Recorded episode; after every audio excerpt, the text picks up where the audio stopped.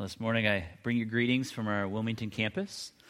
Uh, I wanted you, I wanted to just spend a, a few moments uh, at the start, just give you kind of an update of where we are as as a campus, but also how you can pray for us and uh, just kind of what God's God's been up to. Uh, a few weeks ago, we celebrated our third anniversary, so we've been up and going strong for for three years. And uh, God's been faithful throughout that, that time. We were just remarking, trying to think through the, the challenges or some of the, the hurdles that we've, we've come through, the ways that we've seen God move in the past three years. And, and one of the things we talked about uh, with our leadership was uh, the, uh, the change of our identity over these three years. So we, we began as the coffee shop church because, as you know, we met in Loma Coffee. And uh, then we were like the Church of Loma, and we were the uh, we didn't know what we were. We were Sycamore Hill Church, but we didn't know how that was. We were the Sycamore Hill Church at Loma or the Sycamore Hill Church wherever. And in the process of trying to figure out our identity, we also moved locations. So we moved from Loma Coffee, and now we meet at the Delaware Center for the Contemporary Arts. And so in that process, we're trying to figure out who we are. So I think we've, we've come to the place of knowing that we are Sycamore Hill Church, the Wilmington campus. So if uh, that's a big thing that we finally realize who we are. So when we go to greet people or meet people, we're like, hey, would you like to come to my church? And they're like, what church do you go to? We're like, we can smile on our face and say, hey, Sycamore Hill Church, the Wilmington campus. And so that's exciting. So that may not be a big deal for you, uh, but for us, that was, that was a real big thing. Now we have a name and we have a place and, and we're uh, um, busy doing ministry. So uh, it's an identity question. One of the other things we, we kind of wrestled through in these past few years is, is who is it that we're trying to reach? Uh, who or how, who is it that God would want us to reach? We're in a location, so should we try to reach the people right outside the location? So we tried to did some efforts in, in reaching the people of Loma and uh, partnering with the coffee shop in that, and we saw some some fruit in that.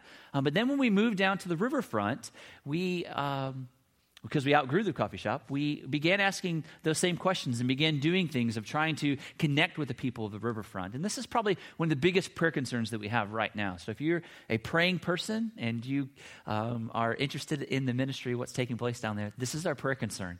Uh, for the past year, we have given concerted effort to reaching the people of the riverfront. We have um, had a, a, few outreaches. Uh, we've had prayer walks. We've done community exploration activities.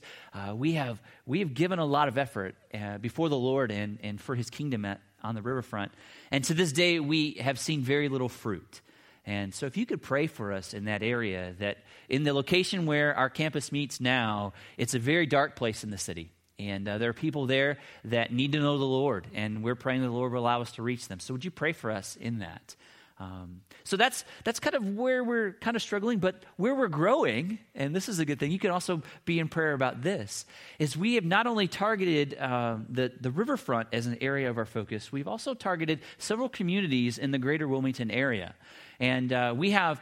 Um, movements that are beginning in those different areas. So we have a movement in Newcastle uh, we've targeted uh, areas of Newport as a, a place of, of, further ministry. We've looked at so Newcastle, Newport, uh, North Wilmington, and Newark. So they're all ends, right? So if it's a targeted area, it begins with an end. So if you live in an end area, knowing that we're coming to you soon, especially if you live in New Jersey, so that's the next the next area. But we, we focused in, and for every reason, they all begin with the letter N. But we, we focused in on these, these areas that we strategically want to provide uh, intentional focus, prayer focus, and uh, exploring focus so that we can begin to invade darknesses in those areas. And so continue to pray for us in that. We've seen a lot of fruit. One of the, the ways that we've connected is we had a, a couple that has is a member of our church, uh, our church, Sycamore Hill Church, that attends our campus. Uh, they began uh, about a year or so ago. They were really burdened about their neighborhood as they would drive into their neighborhood, especially after coming uh, from the city of Wilmington to their neighborhood, as they drove into their neighborhood, they were overcome by the brokenness and the darkness in their own neighborhood. And so they began praying, God, use us in this area. God, use us in this new place where there aren't any churches, there, there's not a lot of um, Christian things going on, and uh, we feel broken about this. And so we began praying with them uh, over a year ago, and they began looking for ways that they could connect with their neighbors. And so they decided they were going to have a block party and they invited all the neighbors over and they thought, well, there's no one ever, no one's going to come. No one's going to come over to our house and sure enough, people came and they had opportunities to engage their neighbors on a very surface level, but it was a real level as a way of just saying, hey, this is who we are. Let's get to know each other. Let's just not like drive home and go into the, the driveway or into the garage and then go inside the house, but let's, let's see each other. Let's be known to each other. And so they began doing that. And they continued to pray. And they were once a part of our life group that met in our home. And through the process, they continued to feel just, God, we, we want to we wanna reach our neighbors. We want to reach our neighbors. And so uh, last year, about this time, we began helping them position to, uh, to begin a, a, group in their home, in their neighborhood. And so uh, this past fall, they kicked off a life group in their home, and they have several that are coming from our, our campus, but four or five of their neighbors have just connected. And their neighbors that, that a year ago had no connection with the church at all. Uh, many of them have never been connected with the church. Uh, some of them are de-churched, but they're having an opportunity for them to meet in their home now and study the Bible on a weekly basis. And so I'm excited about that. I'm excited that God is God is moving, and uh, we're just trying to follow what God's doing in that. Another uh, ways that we've we've grown, which was different for us, which I didn't expect, is uh, we had a, another young man who uh, is passionate about the Sunday breakfast mission. Uh, he sees the opportunities to engage there. And so he's uh, volunteering to go and, on a weekly basis, lead a Bible study at the Sunday Breakfast Mission. And through his connections there, he's inviting people to church. And on a weekly basis, we have anywhere from 12 to 20 guys from the Sunday Breakfast Mission that are attending our campus. And what's even better than that is they've come through the ministry of the Sunday Breakfast Mission, where they've been released of addiction or other things like that.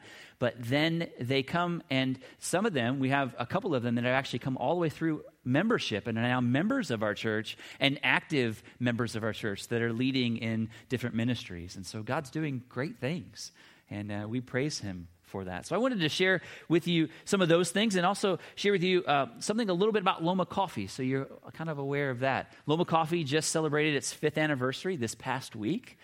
Can you believe it's been five years already? That's crazy. So, five years, Loma Coffee has been going strong. And since our campus has left Loma Coffee, there's been a little bit of a, uh, a vision gap in what, what, is, what does that look like and how does the church connect to Loma Coffee? And I want to just let you know we're still trying to figure that out. We're uh, asking good questions, and I, I really feel like God is still allowing, Loma Coffee is still an opportunity for us to. Um, to continue to make more kingdom advances through it. We haven't figured it out yet, but I'll tell you what is happening there. God is doing great things in Loma Coffee. Ben and, and the team there at Loma Coffee are doing a great job of ministering to the employees.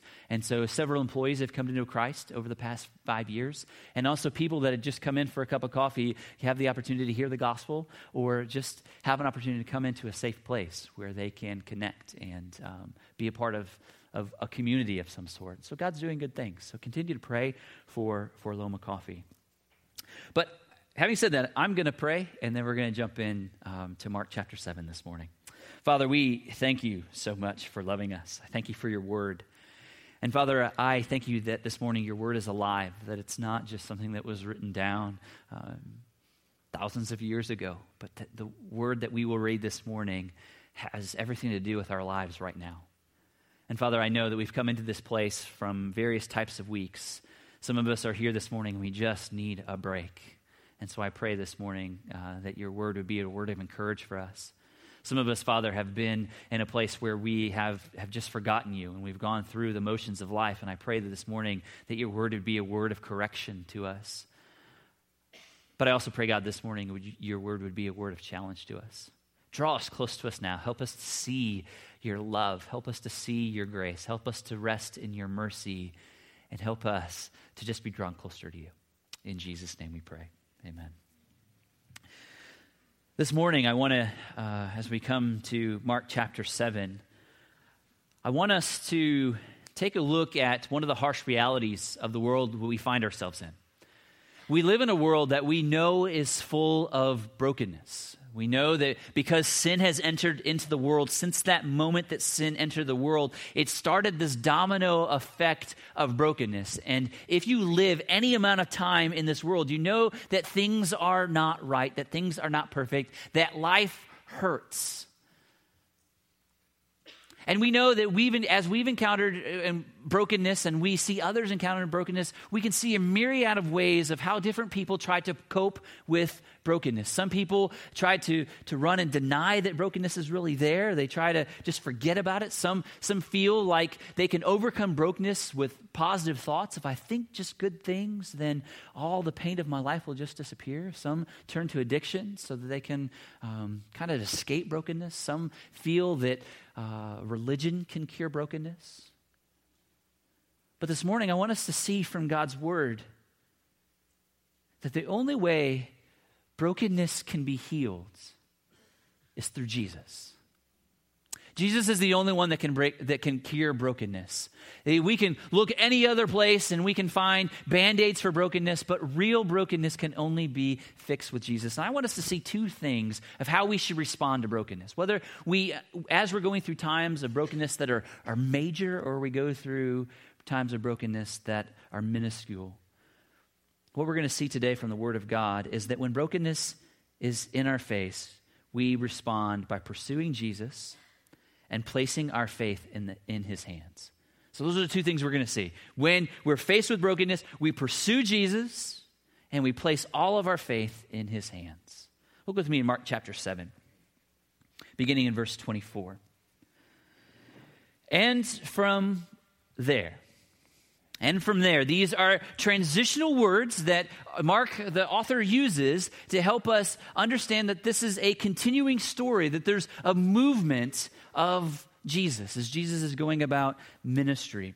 And so, in order to understand what's going on, we must understand, and from there, so Jesus has come from some place and he's getting ready to do or to go some other place.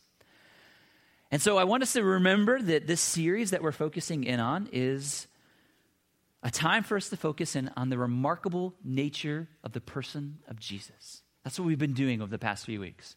We've been taking a look at the nature of Jesus and the work of Jesus, and we've been seeing and we've come to the place of understanding that he is remarkable, that there has never ever been anyone like Jesus, nor will there ever ever be anyone like Jesus. For Jesus was and is God, completely God and completely man at the same time, who God sent to this earth to cure the world of brokenness and to cure the world of sin.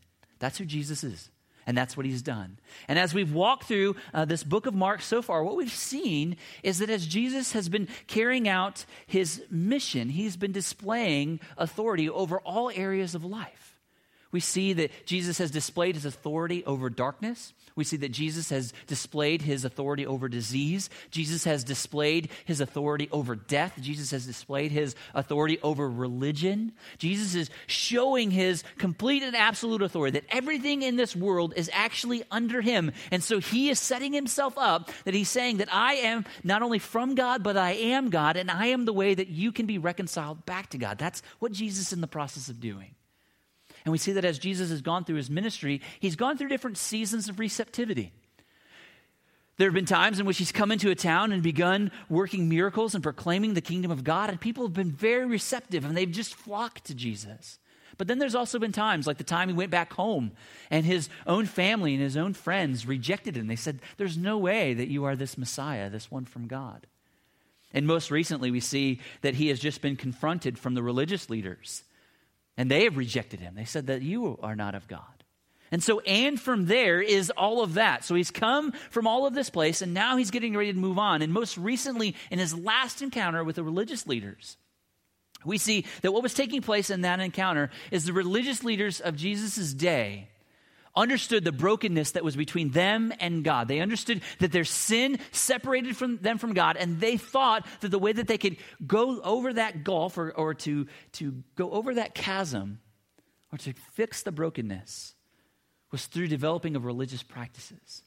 If I do this, if I say this, if I walk this way, if I wash this way, if I do this and I do that, then I will be right before God.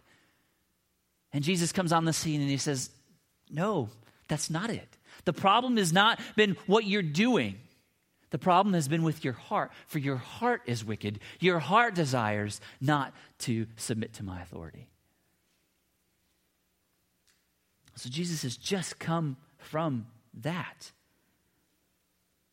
And he comes from there, and it says that he arose from that place, verse 24, and he arose from there and went to the region of Tyre and Sidon. So what Jesus is doing is something pretty amazing, and we I hope we can capture this this morning. Jesus has spent a lot of time in in the Jewish area, the land of the favored people, those that were loved of God, and Jesus is now moving on to the Gentile area, or the area that was defined by God's people as the defiled or the dirty people. And so Jesus, who himself says, it's not on what's outside that makes you defiled from God, it's what is on the inside that makes you defiled before God. And so you can almost imagine as Jesus is entering into this new region, this Gentile region, the religious leaders looking back and just gasping. Thinking to themselves, there's absolutely no way that if Jesus goes into this area where they're dirty, they're defiled, and they're nasty, there's no way that he can come out of there unchanged. But they did not realize what Jesus is doing is something bigger than that. Jesus is going to the dirty and dark places where he's going to intentionally invade darkness, intentionally invade brokenness, and he's going to bring about healing. Why? Because he is the Messiah, he is the remarkable one. So he arose and went away to the region of Tyre and Sidon. And then what does he do? He enters a house. This is pretty amazing. So Jesus enters the house. Do you remember a few weeks ago when Jesus sends out the disciples? What does he tell them to do as they go into new areas? He said, when you enter into a new city or enter into a new town, go into the home of someone that's open to you. So if you find someone that's receptive, if you find someone that is willing to invite you in, go and spend time with them.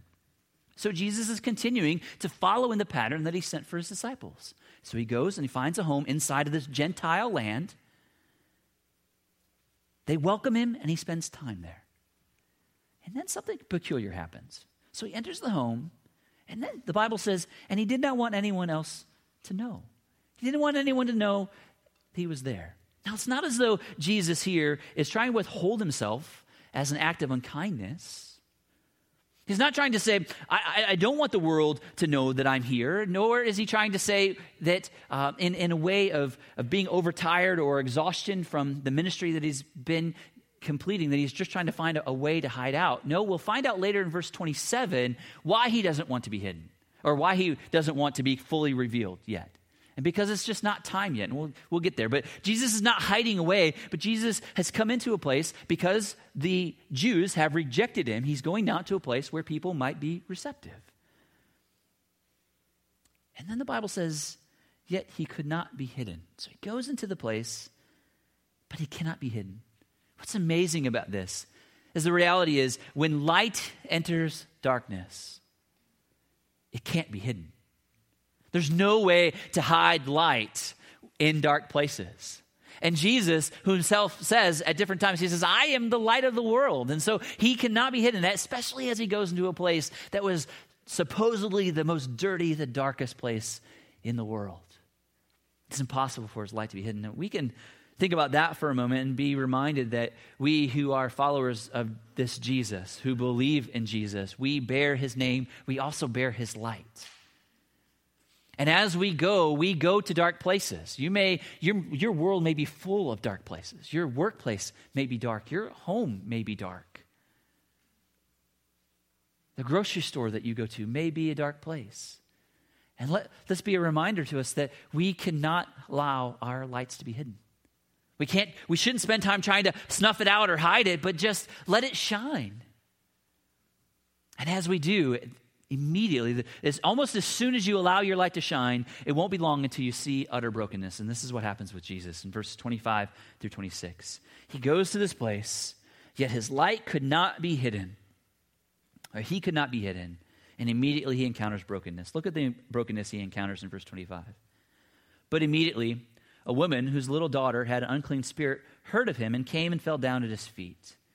Now the woman was a Gentile, a Syrophoenician by birth, and she begged him to cast out the demon of her daughter.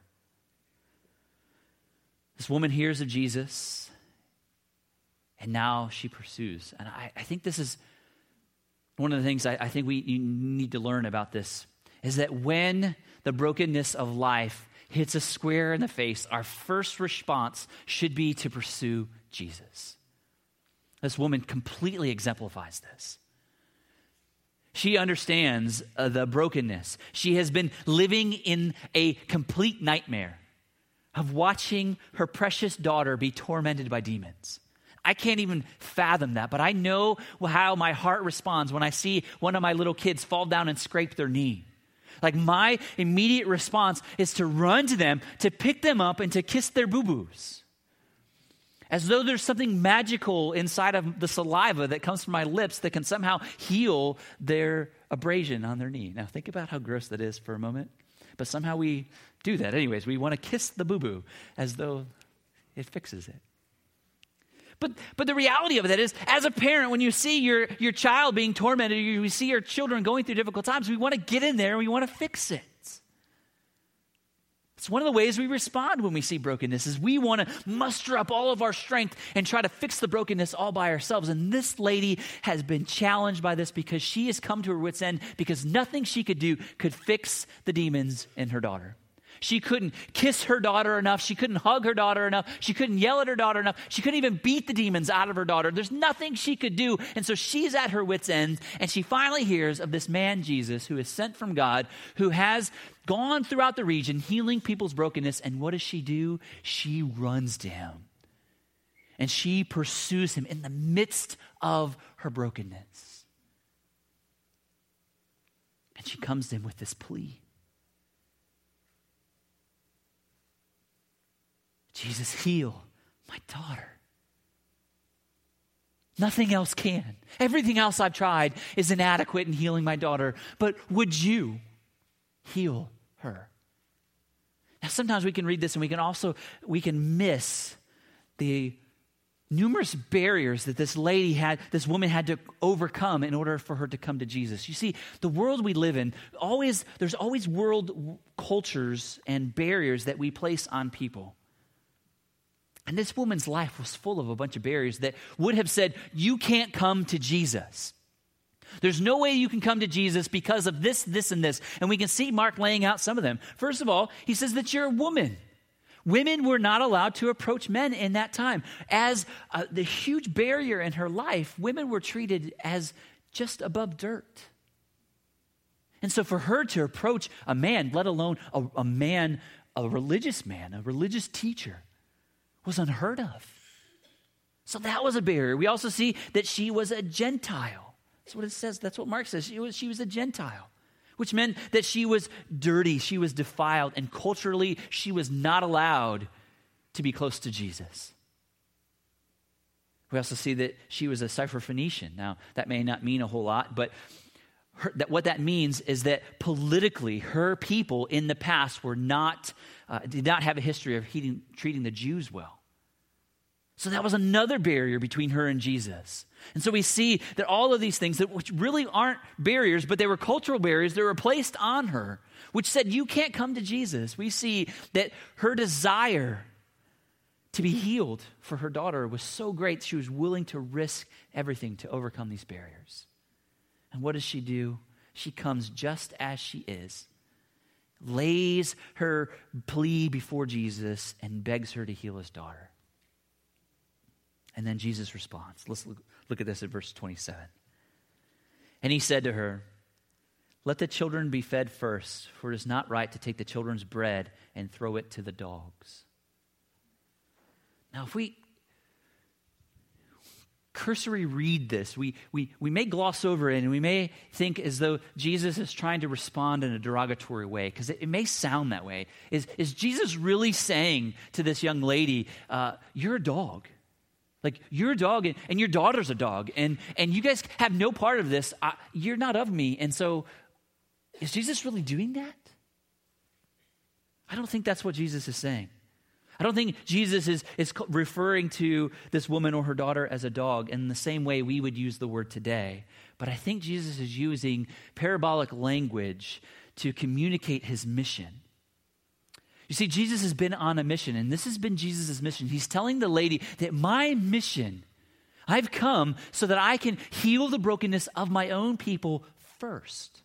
So, my first response is to come to my own people and to share with them uh, the, the promises and the way in which a relationship with the God of the universe can be restored. That's my primary purpose.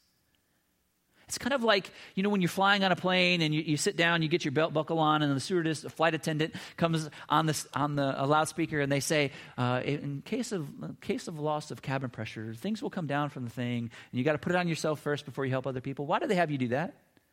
They have you do that because you, if you don't help yourself first, you're not going to be able to help others. So you, you've got a primary responsibility to help here first and then there. And that's exactly what Jesus is saying. I've come to help here, but God's plan is going to be for there. And what he's referring to is Jesus has not come just for the Jews. Yes, the promises of a restored relationship will be for the Jews, but it's also for the Gentiles, which means that it's also for all people of all times. That means you and I have a hope of this promise. That there's nothing that will stand in the way of us. Because we are born and we have life, we have an opportunity to be saved. That's what Jesus is going to say. He's, but he's saying, right now, my primary purpose is this. The rest of the New Testament, which you'll see, the rest of the New Testament is going to be an unfolding as the Jews reject Jesus. The opportunity for the message to go to the Gentiles will be extended. So that's what Jesus is saying here. And some would take Jesus' response to just say, wait a minute, so what you're saying then is there's no hope for me? Or better yet, there's no hope for my daughter? Most of us would, would respond to Jesus' response and say, Is that what you're saying, Jesus? Jesus, are you saying that you don't have enough for me? But that's not what Jesus is saying. And this woman doesn't feel that way. Look at how she responds. And I want us to pick up on this in verse 28. But she answered him, Yes, Lord. Yet even the dogs under the table eat the children's crumbs. And then he said to her, For this statement, you may go your way. The demons have left your daughter. And she went home and found the child laying in bed, and the demon was gone. This is her response. I want to unpack that just for a moment. See, this her response shows her persevering faith in Jesus and her belief in the goodness of God.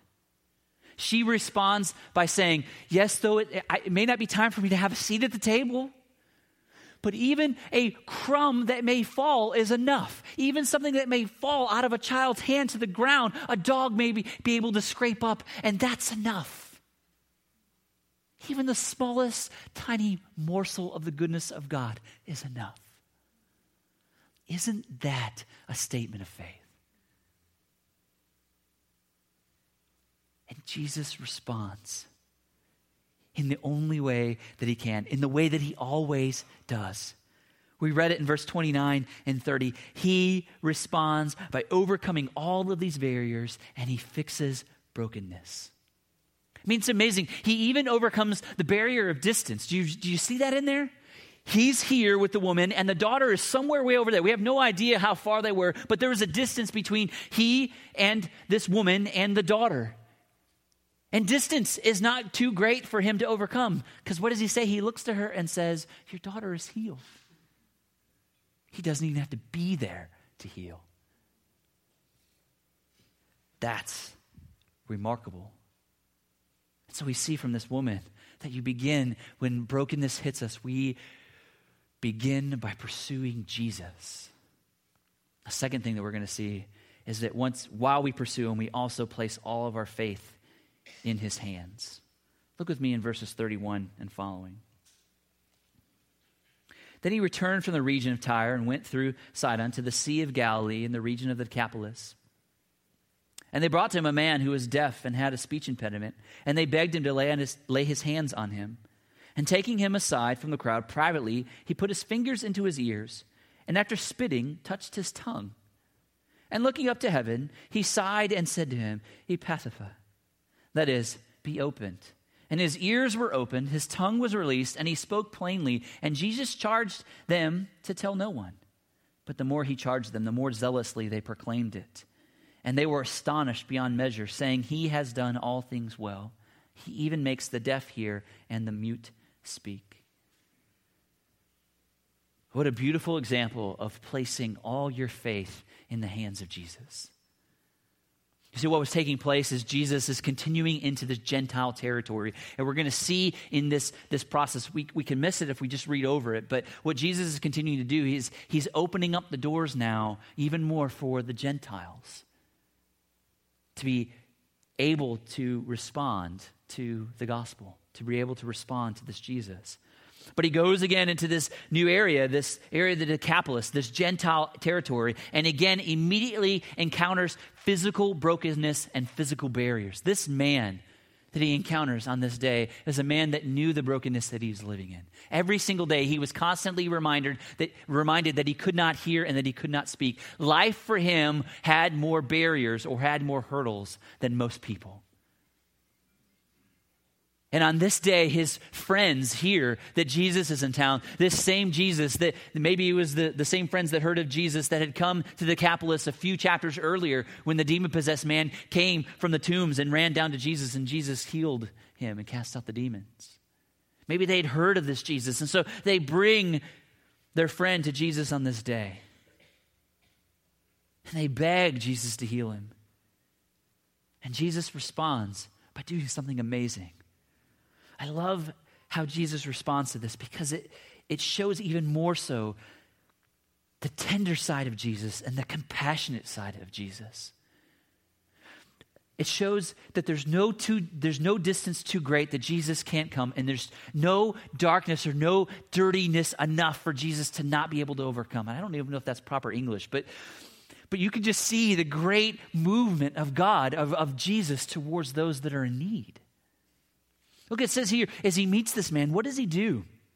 He doesn't keep himself at a distance. Instead, in verses 33 through 36, he responds by bringing this man, this dirty man, close. This man, because he had some, uh, he could not hear, it was, they believed it sometimes that it was a result of a curse, that he or his fathers or someone else had sinned in the past, and now this man is dirty. He's a sinful person. And so we must distance ourselves from those that are diseased and those that are deaf. But Jesus comes close. Jesus comes close to this man, and then what does he do? He takes him away from the crowd. So it's just this man and Jesus, and look at what he does. Jesus does something that's amazing. Jesus draws this man close and he takes his fingers, things that were completely unheard of. He takes his fingers and places them in the ears of this deaf man. Now, that in that day would have been mo- the most disgusting thing you could possibly do. But in Jesus' mind, he's about to give this guy the most holy wet willy he possibly ever could do. He draws this man close in his brokenness, in his need, sticks his fingers in his ear. And then he spits and places it on his tongue. Like that broke all of the all of the laws that the religious leaders of Jesus' day had put up. And Jesus says, I'm willing to undignify myself, to put my bring myself low so that you may know me. I'm willing to come a great distance. I'm not just a God that's up here that says you can't know me, but I'm a God that's willing to come close to you. And in the midst of your most deepest, darkest brokenness, I'm going to come close to you and I'm going to feel your pain. And then I'm going to fix it. Because look what it says there. It says he drew him close. And it says it looked up to heaven and he sighed. Now, this sigh that he gives is not just a, an inward groaning that says, I, I understand your pain. It's the sigh of groaning that he actually feels the pain with this man. He so accustoms himself or adjoins himself to the, the pain of this man that when he's able to call out, be opened, what happens? The curse is lifted, the brokenness is healed, and a miracle comes about. See, as Mark writes this, we also see that the Gentile readers of this later on would rejoice because in this fact they knew what was taking place was that the good news of Jesus was also for them.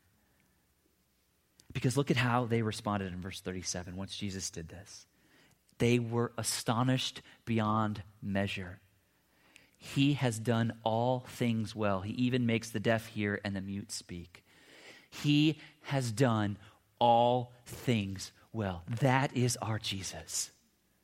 our Jesus takes all of the results of the curse, all the brokenness of our world, all of the sin, all of that, and he can make it well.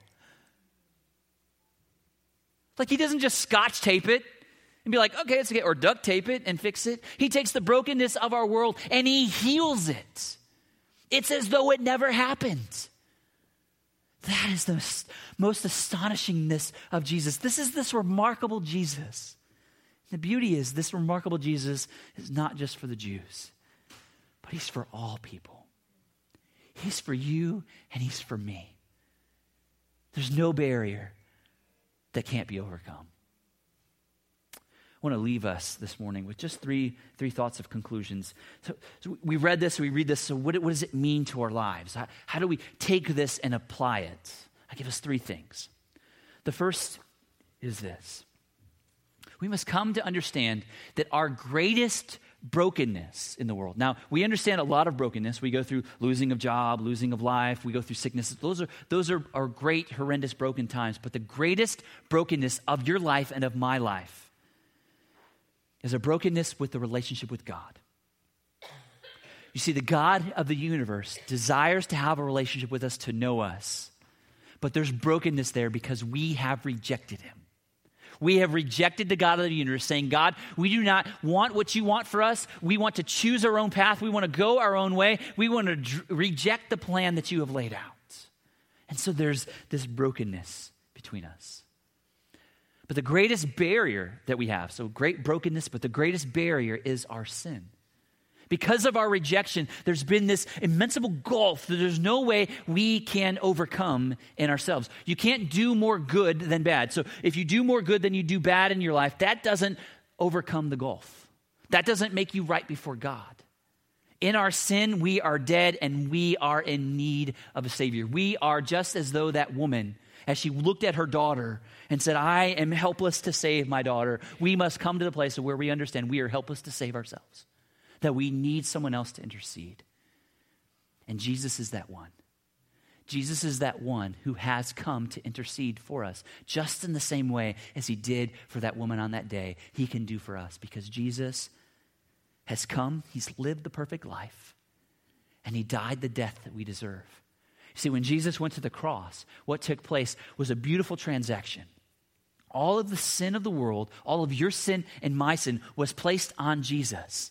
And at the same time, the sin was placed on him. The wrath of God, the wrath that was due us for our sin and our rejection, was also placed on Christ, and he endured it. He endured all of that. And then he died. And God looked on Jesus and he says, That sacrifice is sufficient. And he raised him from the dead and gave hope to us who believe in Jesus, what he's done, that our sins can be forgiven. And how do we respond? We respond just as we see today. Knowing that, knowing what Jesus has done, what we do is we pursue Jesus. We run after Jesus and we place our faith in him. We say, Jesus, please forgive me for my sin. Forgive me for my rebellion. And what does he do?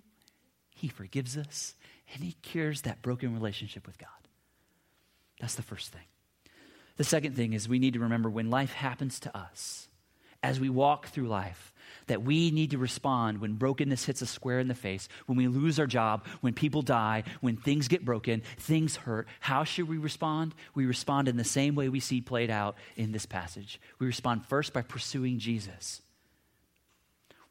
When life hurts, you run to Jesus. You run to Him, you spend time with Him in His Word, you pray, you present your pleas before Him, you share with Him how messed up and broken the world is that you, you feel, and you share it with Him. And then by faith, you place your problems in His hands. And you f- trust Him that He's going to fix it, not in the way you want it fixed, but in the way He wants to fix it. And you release it and you let go. And what does He do? Over time, He fixes it and He fixes us. He gives us peace to endure challenges. The third way to respond, or the third way to think about this, is, is on more of a corporate level. See, I, am I'm, I'm guilty of this too, and, and I think if we're honest with ourselves, we, we have a tendency to move this way too. You see, Jesus gives us a great example that we should follow. Jesus continually goes to where he knows people are hurting. Jesus continually moves to broken places. He runs to broken places where people are broken. And then he proclaims himself.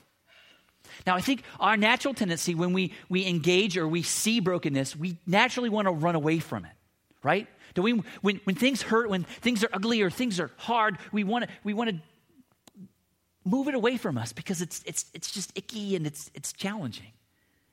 But what we need to do is instead of running away from brokenness, we need to run to brokenness and be who Jesus was. You see, one of the great barriers that, that, that can be a great barrier in our world today, in our culture today, is even the barrier of a church building. Like there are some people right now within a stone's throw or a five minute drive of this building. There are people right now that have perceptions about what takes place in here, what the people inside of here look like. And guess what? They are never, ever, ever, ever, never, ever, ever going to come inside of this building. And if our hope is that if we just show up on Sunday morning, that somehow they're just going to come here and that's when they're going to meet Jesus. If that's our plan, then we messed up. That's not Jesus' plan. Jesus' plan wasn't, I'm just going to stay in the boat and they're just going to come to me. No, Jesus went to the dark places and then they showed up. And that's one of the things we, we hope to position ourselves as a church. That's why we're moving towards community groups and moving towards life groups, is because we know that there are people outside of there, people that we interact with every single day. We have family members, we have coworkers, we have neighbors that live right around us that don't know the Lord and are encountering brokenness. And God has strategically placed you and me where He's placed us so that we can engage darkness and brokenness. So we need to move to the position of following the example of Christ. Because you have inside of you the message that cures all brokenness. You have the gospel. In just a moment, we're going to have an opportunity to just reflect, have a time of reflection through song. And during this time, I, I, I want you to, to look inward, to look at your heart, Ask God, God, show me what is it that you want me to do because of what you said. You know, one of James gives us, the book of James gives us a, a great warning. He says, You're not supposed to be just hearers of the word, but you're supposed to be doers of the word. And so, how crazy would it be for us just to spend this amount of time, for you to waste your day, to, to come here for, for 30 minutes or 35 minutes or so and hear God speak, and then for you not to do anything about it? It would be an absolute waste. So, what is it that God wants you to do this morning because of His Word? How does He want you to respond? Maybe you need to respond, and, you've come to the place this morning where you realize that you're lost, and you realize that really, right now, you want to let go of everything and trust Jesus as your Lord and your Savior. If that's you, call out to him in these, these moments of quietness. Or come grab me by the hand and say, I want to know more about Jesus. Or grab someone else and say, Tell me about Jesus. Tell me more so I can, I can know Jesus. Or maybe you're here and you're walking through a difficult time in your life and you've been trying to fix it on your own. And maybe today God has reminded you that you just need to let go of it. Maybe that's your response. Or maybe you're here today and you need to confess the fact that your life and you've patterned your life around trying to distance yourself from brokenness. You've done everything you possibly can to keep your kids safe, to keep yourself safe, so that you don't have to engage brokenness at all. And maybe today the, the Lord has convicted you of that. And you need to come to the place of saying, God, I let go of it. It's not my life, it's not my mission. Whatever it is, just allow the Lord to speak to you in the next few moments. Let's pray. Father, thank you for your word and for your love. Father, I thank you that you are the cure for all brokenness. I thank you, God, that there was no barrier too great for you to overcome so that you could be close to us and that you promise that you are close to us when we are brokenhearted. And so, Father, today I pray that those of us that are brokenhearted, we would come to you with our brokenness. Father, I, I just pray in these next few moments that you continue to allow your spirit to work inside of us, continue to encourage us, continue to challenge us, and help us to respond however we need to. Uh, for you are good. And I thank you uh, that you saved me, and I thank you that you always offer an opportunity for newness and wholeness. In Jesus' name we pray.